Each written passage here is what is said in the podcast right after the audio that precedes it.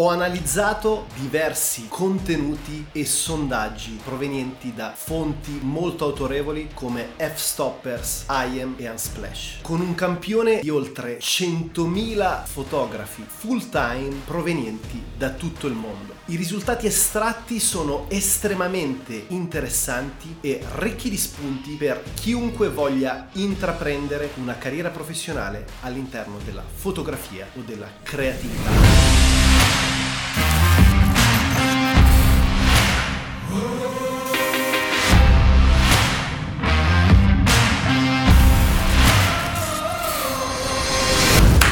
Ciao ragazzi, ciao a tutti e ben ritrovati in un nuovissimo video. Oggi tematica estremamente interessante, infatti andremo a parlare delle 10 strategie estrapolate da sondaggi provenienti da fonti assolutamente autorevoli sono stati intervistati oltre 100.000 fotografi full time di diversa provenienza, il 65% sono uomini, il 35% donne, il 38% proviene dagli Stati Uniti, mentre il 28% dall'Europa e il 34% dal resto del mondo. E i dati e le analisi estratte da questi sondaggi sono estremamente interessanti, quindi stai con me fino alla fine del video perché credo ti tornerà torneranno estremamente utili. Ma se non dovessi conoscermi, il mio nome è Giuliano Di Paolo, sono un creator professionista e il mio scopo all'interno di questo canale è aiutarti a esprimere il tuo potenziale creativo e a scalare la tua crescita professionale e personale. Primo punto, i rami, le aree più redditizie e frequentate dai fotografi professionisti di tutto il mondo il 15% lavora sul ramo della ritrattistica, il 14% del fotogiornalismo, il 9% di matrimoni ed eventi celebrativi, mentre il 60% si va a suddividere su tutte le altre micro categorie. Questa è una cosa piuttosto interessante perché ad esempio io credevo che la parte diciamo della fotografia celebrativa, quindi la famosissima fotografia di matrimoni o di eventi avesse il sopravvento, invece è molto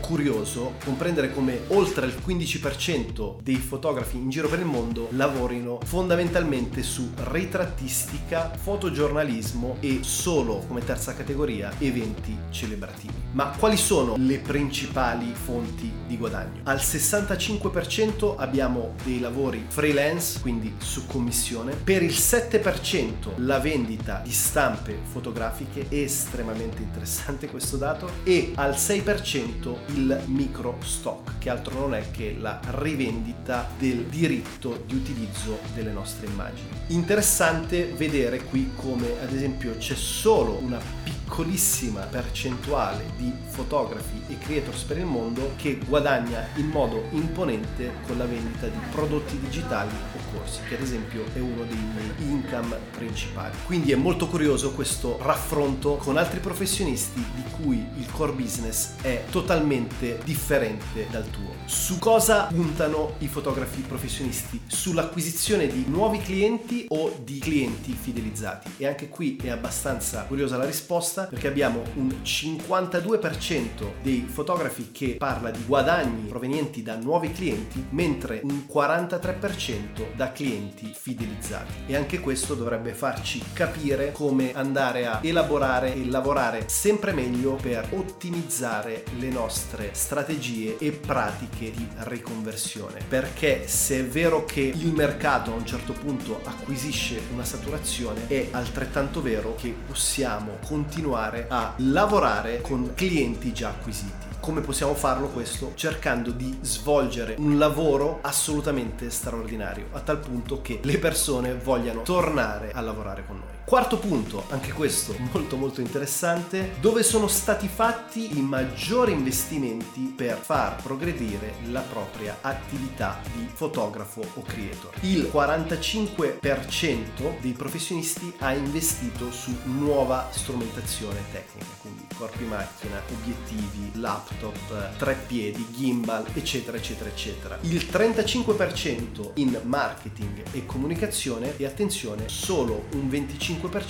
in corsi e formazione. E questo mi fa molto riflettere perché è assolutamente vero che noi come creator, fotografi, filmmaker, eccetera, eccetera, siamo totalmente focalizzati e ossessionati dalla strumentazione e la strumentazione è solo parte dell'equazione. La strumentazione è fondamentale per realizzare un certo tipo di progetti, però è altrettanto vero che è più importante la nostra capacità di utilizzare la strumentazione che la strumentazione stessa. Interessante vedere come più del 30% dei freelance o imprenditori, fotografi e creators investano in strategie di comunicazione e marketing, assolutamente fondamentale oggigiorno. Invece è imbarazzante vedere come solo pochi professionisti continuino ad investire in formazione. Io credo che questo dovrebbe essere il nostro primo asset. La formazione costante è l'unica cosa che può distinguerci dai competitors e soprattutto elevare le nostre capacità creative ed esecutive. E a tal proposito ho da pochissimo pubblicato un nuovissimo corso di fotografia di cui ti lascio il link in descrizione, estremamente interessante. Ho racchiuso 5 anni della mia esperienza in giro per il mondo all'interno di questo corso. Se sei interessato ti lascio il link qui sotto. Quinto punto, dove guardano editor, direttori creativi e decision makers quando cercano nuovi talenti per collaborare. Questa è una risposta abbastanza scontata, comunque la diamo ugualmente. Il 33% guarda ad Instagram, il 33% guarda a YouTube e il 33% guarda a tutti gli altri social messi insieme. Quindi abbiamo Facebook, LinkedIn, TikTok e via dicendo. Scontata perché? Perché non c'è molto da discutere discutere sul fatto che oggi devi avere un portfolio online e ancora di più oggi devi costruire il tuo personal brand online. Dico scontato perché oggi secondo me non dovremmo neanche più parlare di online. È un dato di fatto che se vogliamo lavorare, se vogliamo collaborare, se vogliamo creare nuove relazioni professionali, dobbiamo essere costantemente presenti sui social. A mio parere il social numero uno è YouTube perché non è solo un social media, anzi forse non è neanche un social media media è più una piattaforma di discovery, però sicuramente Instagram è altrettanto potente, non tanto in termini di ricerca organica, ma in termini di impatto visivo e di relazione one on one con il nostro bacino d'utenza, soprattutto grazie alle stories. Se stai traendo valore da questo video, mi raccomando, iscriviti al canale se ancora non l'avessi fatto e mettimi un bel like.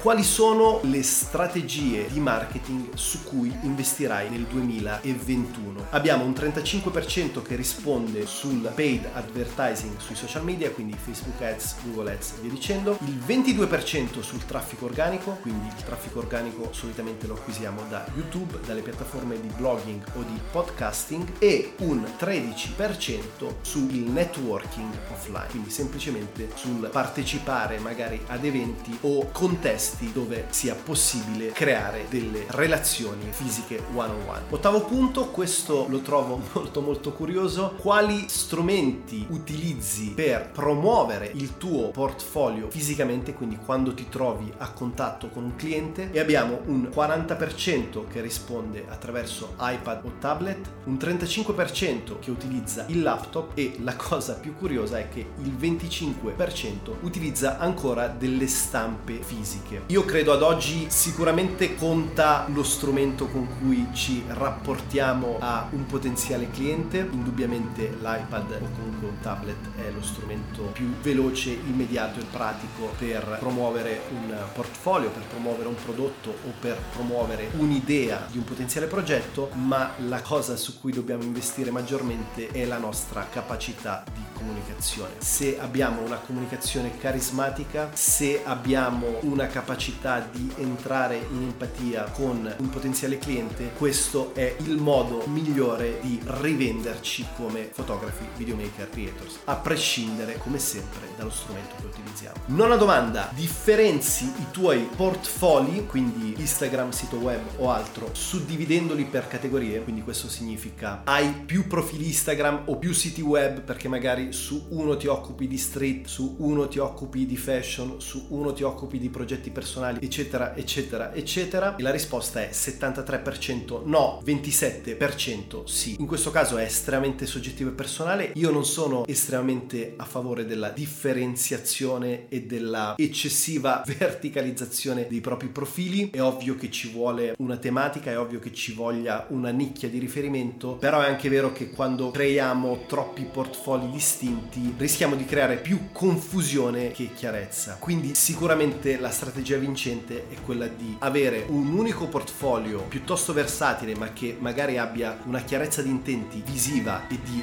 riferimento di mercato, anche perché è molto difficile far crescere dei profili social o comunque del traffico su un blog o un sito web. Dunque sconsiglio sicuramente la possibilità di creare portfolio distinti. Ultima domanda, quanti corsi di formazione hai frequentato nell'anno trascorso? Il 27% ha risposto 0, il 59% da 1 a 5 corsi di formazione o aggiornamento e il 14% sopra i 6 corsi, quindi da 6 a 10. Allora, anche qui torniamo a riflettere su qualcosa che abbiamo già detto. La formazione è alla base della competenza, o meglio, alla base della competenza c'è la formazione e l'esperienza che si attua quando si esegue ciò che si conosce. Sicuramente non dobbiamo mai smettere di studiare e mai considerarci arrivati a prescindere dal livello tecnico raggiunto o a prescindere dal portfolio realizzato e anche a prescindere dai clienti con cui abbiamo collaborato. Dunque la formazione è assolutamente una componente chiave della nostra carriera e delle nostre ambizioni creative. Non dobbiamo al contempo focalizzarci solo sulla formazione dimenticandoci tutto ciò che è invece esperienza, esecuzione e creazione di progetti reali, quindi tangibili, lavorare sul campo. Una domanda che spesso mi viene posta è Giuliano tu come hai studiato? Io mi sono autoformato, mi sono autoformato